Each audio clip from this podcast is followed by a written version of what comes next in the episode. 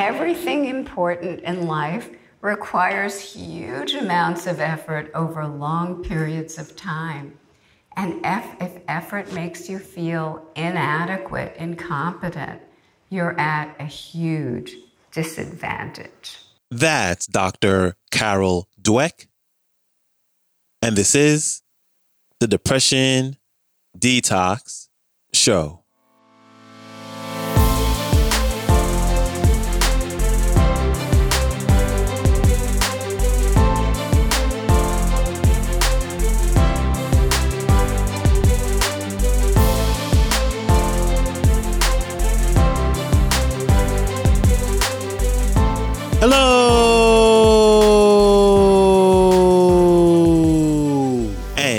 Welcome back to the Depression Detox Show, where we share ideas and stories to help you live a happier life. I am your host, Malik Josephs. Happy Friday. Appreciate you tuning in with me today as we end our week with psychologist, Stanford professor, and author of the groundbreaking book on mindset, Carol Dweck. And today she shares a small sample size of her work by explaining the difference between a fixed mindset and a growth mindset. Here's Dr. Carol Dweck. Enjoy. We've been doing a large study of Fortune 500 companies, and we hear the same exact thing from the Fortune 500 people.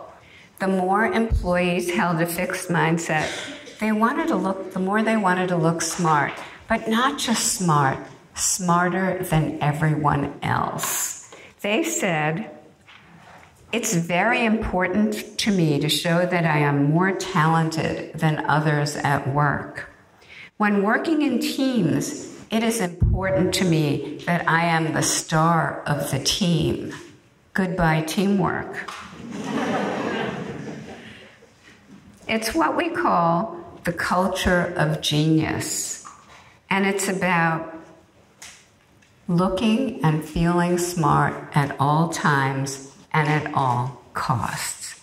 But those with a growth mindset in the Fortune 500 companies said, it's much more important for me to learn things at work than it is to get the highest accolades. They wanted to learn, innovate, collaborate. And those are going to be the star performers. Remember how when I was busy being perfect, I was also protecting myself, protecting myself from the spelling bee and the French contest. I wanted to remain part of the culture of genius. And we've looked at people in relationships. Those with a fixed mindset tell us they want to be worshiped, they want to always be right. Those with a growth mindset want their partner to challenge them to grow. When I had a fixed mindset, my worst fault was always wanting to be right. Even I was put off by the glee, the relish with which I said, I told you so. On the rare occasion I was wrong, I looked for someone. I looked for someone or something to blame, anyone but me. My husband and I finally had to in- invent a third party. We named him Maurice was the person we blamed for everything. so that we could get around that blame game and start getting to the important things.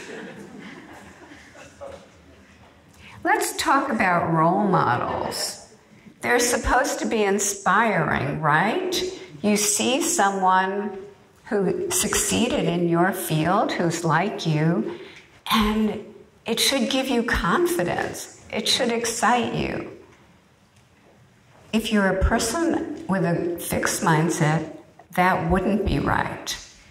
People, Jeni Burnette and her colleagues showed in their research, people with a fixed mindset are demoralized by successful role models. They think, oh, that's a different kind of person from me. I could never be like that. That comparison, that gap where they don't see the bridge, is undermining to their confidence. But people in a growth mindset are inspired by role models. They think that person has found a path, I can find a path too.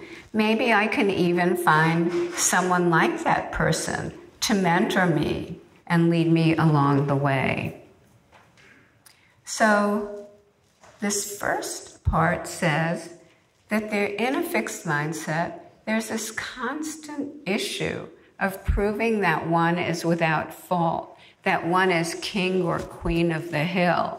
Sounds an awful lot like perfectionism, doesn't it? Second, there's a question of effort. In a fixed mindset, even effort may shout imperfection, inadequacy. People in a fixed mindset believe that if you have high ability, you shouldn't need effort.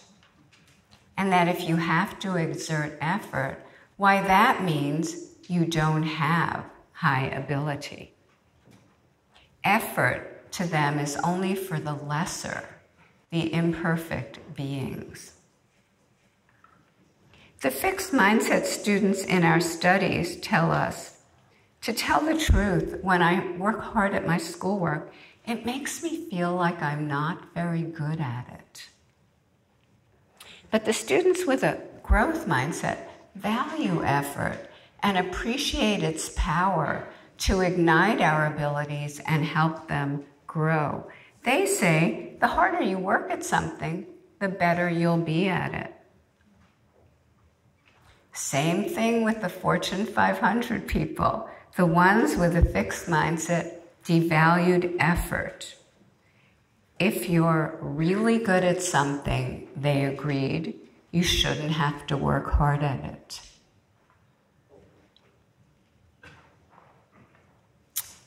I think this is the worst belief that anyone could have.